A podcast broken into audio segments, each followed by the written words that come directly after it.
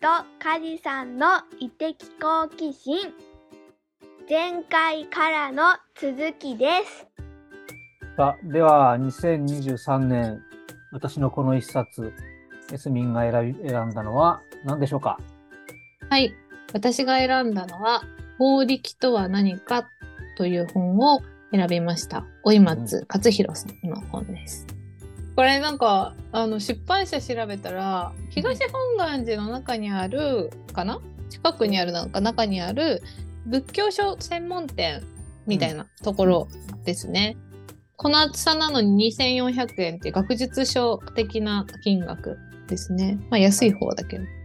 何話そうかなって今考えながら流れのままにいくかな。あの、梶さん、法力って言葉知ってました？聞いたことはありますがどう定義したらいいんだろうっていうのをね1時間ぐらい前から考えていてうん。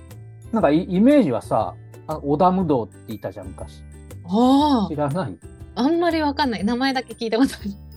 いわゆるなんかこの超能力みたいな大きなこう数珠をかけたお坊さんがうん、すんごいこう祈ってると、うん、うん、例えばさ雷が落ちてきたりとかさ、うん、うん、うん。そうそう、なんかそういう感じらしいですね。そう法力ってそんなイメージ。そうみたいです。私は全然知らなくて、法力ってそもそも何？みたいな、説法みたいな。とこから、説法の効力みたいな思ってたんですけど、こう修行して悟りを開いていった末に身についた能力で、いわゆる超能力みたいな、うん。の霊能力とか、うんうん。そういうものも指してるっていう話だったんですけれど、はい。はい。あそれ、まあそういうところから私入ってます。なんでこれに行き着いたかっていうと、うん人に勧められたから以上って感じで。人に勧められたものは一回私飲み込むタイプ。さっきの食わず嫌いな話じゃないけど、えって思うし、え、ちょっと高いなとか思うんですけど、買って読んだら、何これ最高みたいな思ったっていう。えそういうなんか偶発的な出会いによる本でした。ー、うんはい。で、なので、あの、空海に惹かれたわけでも、法力に惹かれたわけでも、スピリチュアルに惹かれたわけでも、ユングに惹かれたわけでもないんですが、うんまあ今言ったエピソードが全部盛り込められてる本ですね。うんで、えーっと、作りとしては前半半分を、まあ、ここでは密教の構想をこう、アジャリっていう表現するんですけれど、そのアジャリの、あるアジャリの方、X アジャリっていう表現をされてるんですけれど、その方のエピソードを半分。で、その方のエピソードをもとに、ユング心理学に照らし合わせて、こんな解釈ができるんじゃないかっていう考察の部分が半分という感じです。で、えっと、学術書ではないので、こう、なんて言うんだろうな、論文としてこれを証明するみたいな、そういう話ではないけれども、うんうんまあ、これまでのユング心理学で、というアプローチから法力っていうのを科学的にアプローチするとこんなことが言えそうだよねっていう、なんかそういう感覚です。で、これがいいなって思ったものは、私たちが理解できるかできないかわからないものって、複数のレンズがかけられて語られてることが多いんですよね。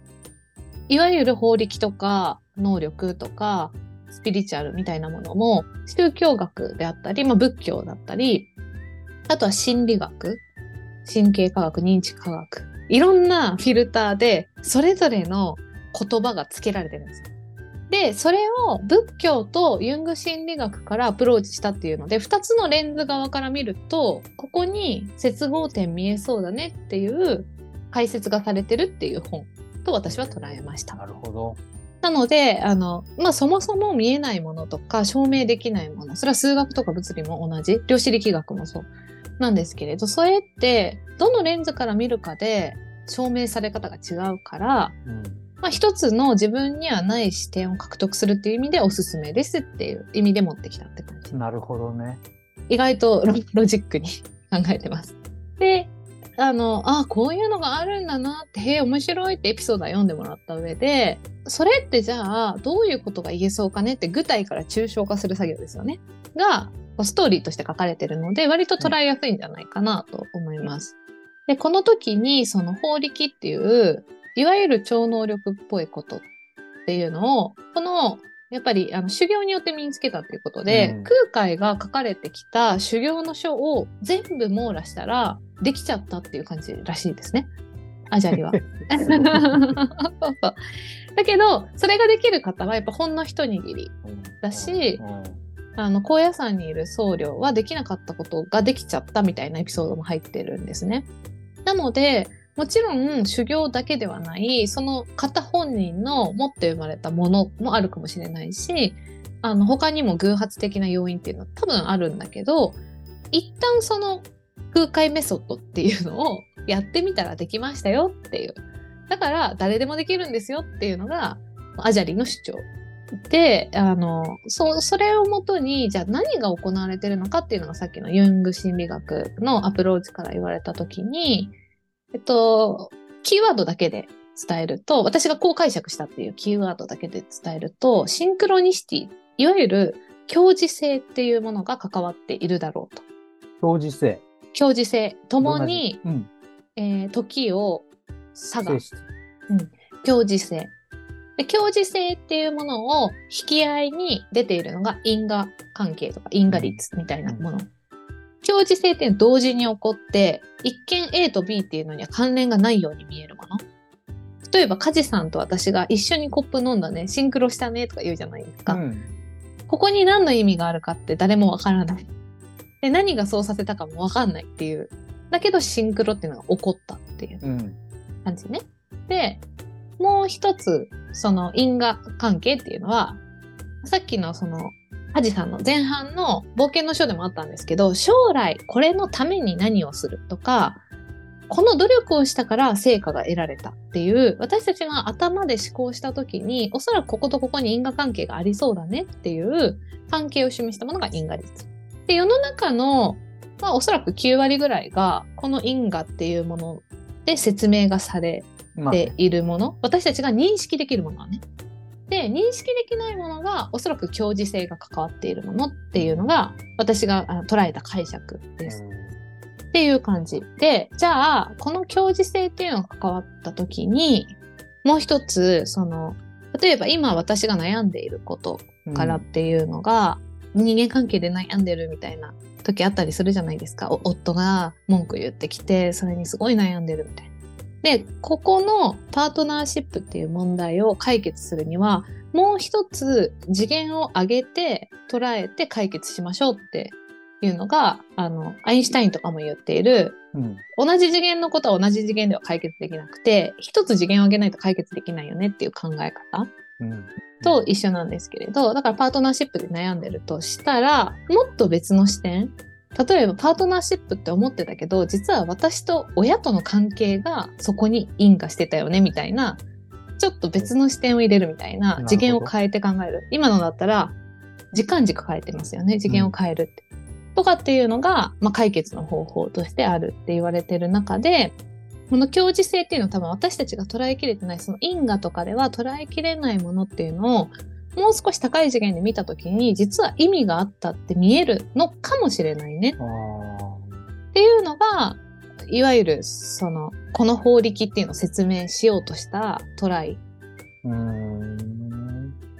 その、アジャリっていう人は、えー実在の人。実在の人です。で、実際その人がや、修行にして身につけたことが、今我々の持っている科学的な説明できないことなんだけれども、それを後半で、こういうことなんだよねとか、今、エスミンが言ったような、ちょっと次元を変えることによって説明できるよねっていうようなことが書かれている。うん。そうです。で、うーん具体的にエピソードをでもなんかそんな怪しいなみたいな思うじゃないですか。うん。具体的に実は依頼がどこから来てるかっていうとびっくりすると思うんですけれど例えば皇室関係から依頼が来たり例えあばあ、はいはい。国防っていう意味で官僚から依頼が来たりうん。このアジャリのところに私たちみたいな一般人じゃなくて国の重要な 要人たちが依頼をしているっていうのがえあると。ー、でえそれを占ってみたいな話ですか？占ってとかじゃなくて、うんえー具体的なエピソードで言うと某国のあの戦闘機がどうなってるかを知りたいと。でそれを、うん、手に入れて戦闘機の仕組みを理解することは国防になるし戦争を回避することになりますっていうのがあった時にうん、分かりましたと。じゃあ、いついつどこで待機をしていてください。って言ってる間に、まあ、行くじゃないですか、官僚たちは。うんうん。本当か嘘かわからないけど。そこに向けて、バジャリは祈る。それが起こるように。それが法力です。すごってなった時に、い。ちょっと待って待って、みたいな。国防なん？みたいな。え？ーなんか、私の未来どうなりますか？とかじゃないし、私が成功するためにはっていうエピソードもあったんですよ。例えば、もう来月にはバーンアウトするから、何としてもお金が必要だみたいになった時に駆け込んだ方がいてみたいなエピソードもあるけど、いやいや、国防ですか？みたいな。一般的にはさ、え、国防をそんなことに委ねていいのって思うじゃん。うん。でも、委ねている現実があるってことなんだよね。現実があるということ。へーさらに言うと、まあ、これはこの本じゃないですけれど、最近いろんなことが明るみになっていて、うん。もう、そうなんですっていう感じ。あの、私が例えば知ってる例では、あ前回ユラさんが来た時も言ってたかもしれないんですけど、あの、内閣府とかにあは、ーお抱えのサイクサイキックチームがいて、そこで、あの、戦略を立ててるみたいなうん。ものが普通に、まあ、昔からされてますよね。日本だって、あの、うん。卑弥呼のことだってそうだし、うん。祭りごとの裏には必ず裏に占い師がいるみたいな言われ方。まあ占い師って言うとね、なんかこう、水晶を持ってみたいな感じあるけど、そうじゃなくて、普通にそれが当たり前に行われてる。で、さらに言うと、もっともっとなんか、今ってそういう日本古来の神道とかの古典神道とか、そういうものがどんどん口伝で伝わってたものをうんオープンにしますみたいな流れがすごい来てて、YouTube とかすごい出てきてて、もう、これ当たり前なのねっていう世界に突入したっていうのが前提条件です。うんでこれをあのどう捉えるか自由、みんな。えー、そういうのもあるんだって思うのも自由だし、え、あ、それ本当にありそうだねと思うのも自由。これ解釈と意味付けですよね。で私は、あまあ、こういうの読んだ時に、あ、なるほど。国もそうやって動いてたんだ。知らなかった私、みたいな。私は全ての物事を知らないから、知らないところでこんなことあったんだ、面白い、みたいな、SF っぽい、みたいなうん風にうんうんうん読んでったっていう。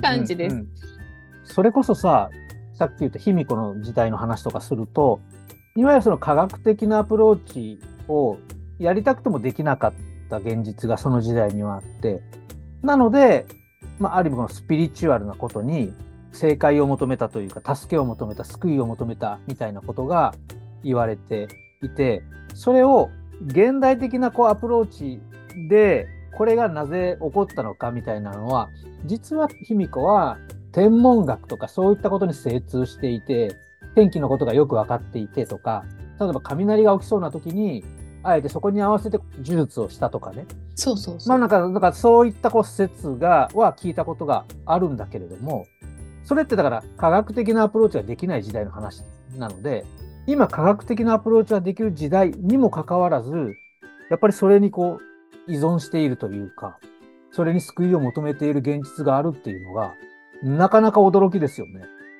ちなみに私は全然その解釈自体が前提が違っていて学がないから祈る柔術をやってたじゃなくて、うん柔術的なことを証明するために科学は発展したと思ってます。ああ、なるほど。だって飛行機が飛ぶかなんてまあ分かんないそじゃないですか。うんうんうんで、未だに分かってないこといっぱいある。で、テクノロジーと科学は必ずしも紐づかない。テクノロジーはできちゃったことだから、うん AI だってロジックなくてできちゃったって、例えばなった時に、科学的説明とかないけど、できちゃったから AI でやろうみたいな、なんかそれと一緒で、テクノロジーと、ある意味そういう法力的なことって一緒なんじゃないかなって。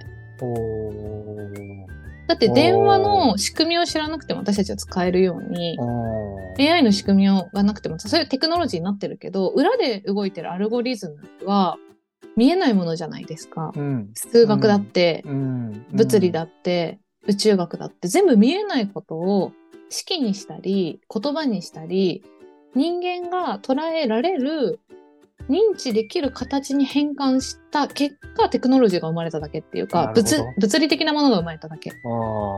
だから、実は卑弥呼がやっていたことも、テクノロジーでできるようになるかもしれない。その卑弥呼が持ってたロジックっていうのを打ち込んだら、うん。雨を降らせることができるかもしれない。っん。ていう発想なんですよ、私ってう。ん。なぜならば数式があるかもしれない。そうそうそうそう。すべてにはもうロジジックがあって、マトリックスの世界ですよね。全部もう暗号はある。それを読み解けるのか、読み解いた上でどう転用するのかっていうだけじゃないと、こんなに発明がいろいろ起こってこなかったよなとか。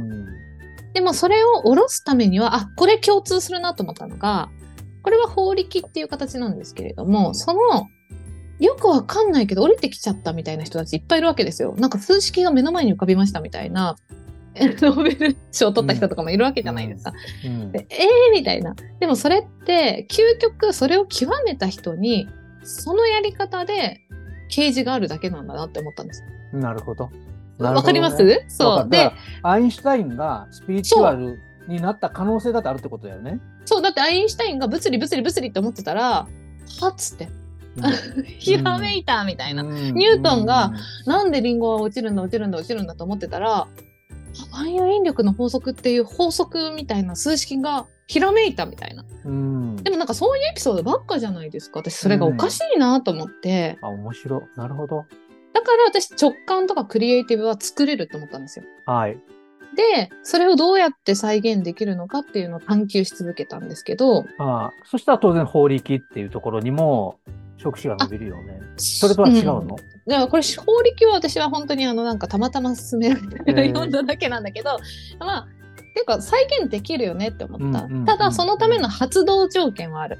発動条件はある一つの分野とかにゾーンに入って徹底的に詳しくないとその形で見出せないっていうのはあると思う。なるほどね。なるほど。で。それがある意味説明因果みたいなのあるかもしれないけどでも因果じゃないタイミングあるよねみたいなよくわかんないけどひらめいちゃったんですっていうのの、うんひらめきが起こるための発動条件は私たちの目には見えなかっただけ私たちの理解には追いつかなかっただけでもそれももしかすると今やテクノロジーで解明できる時代に入ったんじゃないかっていうのが私は思ったんですね。うんそれはその、今の書には書いてない。書いて、まだ書いてない？そんなことは書いてないけど、そうそう。教授性ってそういうことだなーって。うんで、これの本をもとに、いろんな天才と言われる人たちの、あの、本とかう、ん。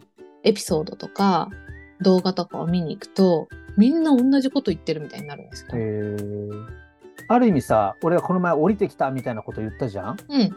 それが、その科学的に説明つくようになるかもね、的な話でもあるんだよね。そうです、そうです、そうです。で、その多分、うん、使い方とか、うんえ意図して例えばその戦闘機を手に入れるみたいなこととかっていうのはかなりピンポイントにその力を使うってやり方だから法力みたいな話になると思うんだけど、うんひらめきレベルだったら誰でも起こせるなと思った。でそれを使っていく時代に入ってる。だってアップルが iPhone とかをやったのもひらめきでしょって。ひらめきが全てじゃんみたいな。インスピレーションが全てじゃんって。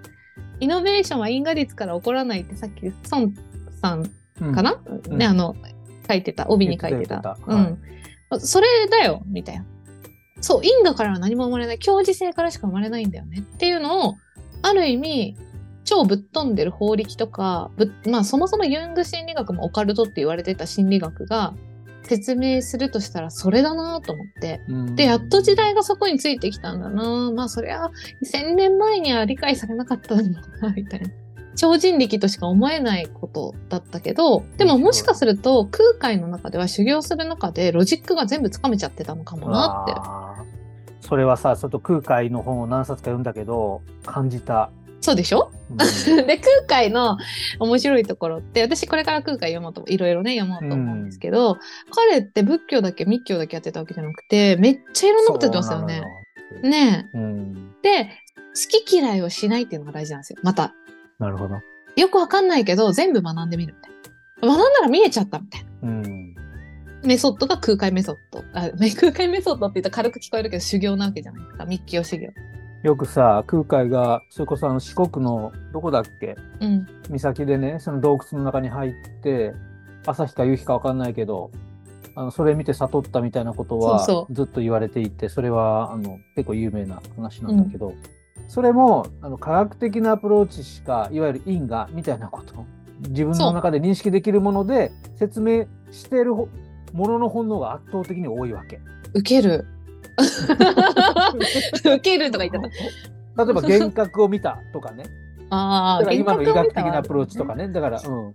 ただ、うんそういうのって、ある意味知ってることなので、自分としても納得しやすいっていうかね、そこにとりあえず置いといた方が、もやらないからさ、そうそう。一旦これはここで収めようってなっちゃうんだよね、俺もね。そうそう。分かった気になるってやつ。うん、そうそうそうそう。そうそう。まあ、それで生きていく上では何の不自由もないんですけど、私はその生き方じゃなくて、もっとおもろいことしたくなっちゃうタイプだから、なるほど。私は何も分かってないって前提なんですよ、いつも。だから、何でも吸収するっていう。うすごい素直ですよ。うんえー、面白いとか思って。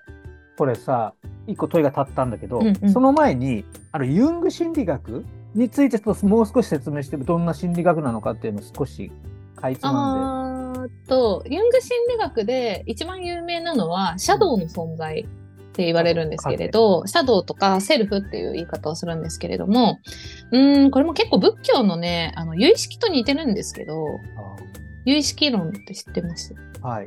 あるけどないみたいな話？あと、すべては式が作っているっていう。すべては自分の中の認識が世界を投影していて作り出してるだけです。うん。だから式を磨けば世界は綺麗になりますって。自分を磨く魂を磨きましょうとかって宗教的な人よく言うのはそこに由来して自分の内側を磨けばエゴがなくなっていくからただそれだけっていう。うん。でそれをするために修行をしたりとか瞑想したりっていうのが仏教の作法としてあるっていうのが、まあ、有意識の考え方。で有意識とかもまさに空海うん、がね、あの解いたりしてますよね。で、まあ、それに近いですね。で、えーまあ、式ってその有意識はそうだから知覚できるものと知覚できないもの。意識できるものと無意識なものっていうのがあった時に無意識の中にうーんと集合的無意識っていうのがあってとかっていうのは、うん。ユングの中の割と画期的なアイディア。うん。集合的意識っていうのは聞いたことあります？なんか猿が芋を洗って食べたら美味しくてそれをやり始めました。でそこの集団の猿が真似始めたらおい本当に美味しいからそれをやったんだけどそれが100人100匹に到達した時に地球の裏にいる猿がその行動を取り出した、本当に？うん、っていうのがあってへそれって集合的無意識が変わった瞬間なんですよね。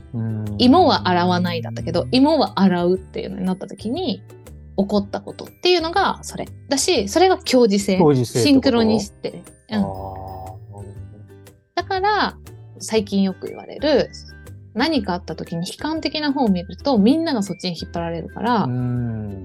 ポジティブなことを考えましょうとか、うん。そっちに引っ張られないでおきましょうっていうのが大事ですよっていうのはこのユング心理学から来てるロジックですね。うんその心理学っていうアプローチでいくとさ、信頼できるねとか、怪しくないねっていうような、怪しいけどね。うん っていうバイアスは一応かかるじゃん。心理学っていう学問だからさ。うんうん問いが当たったのはね、アインシュタインもそういったスピリチュアルになる可能性があったんだけど、たまたまアインシュタインの分野が物理っていう、いわゆる教科書に載るような分野だから、そうならなかった。で、さっき言ったクリエイティブとか創造とかっていう話も、おそらくその教科書とかに載るような分野なんだけど、なんでその法力とかっていうのはタブー視されてきたんだろうね。次回へ続くよ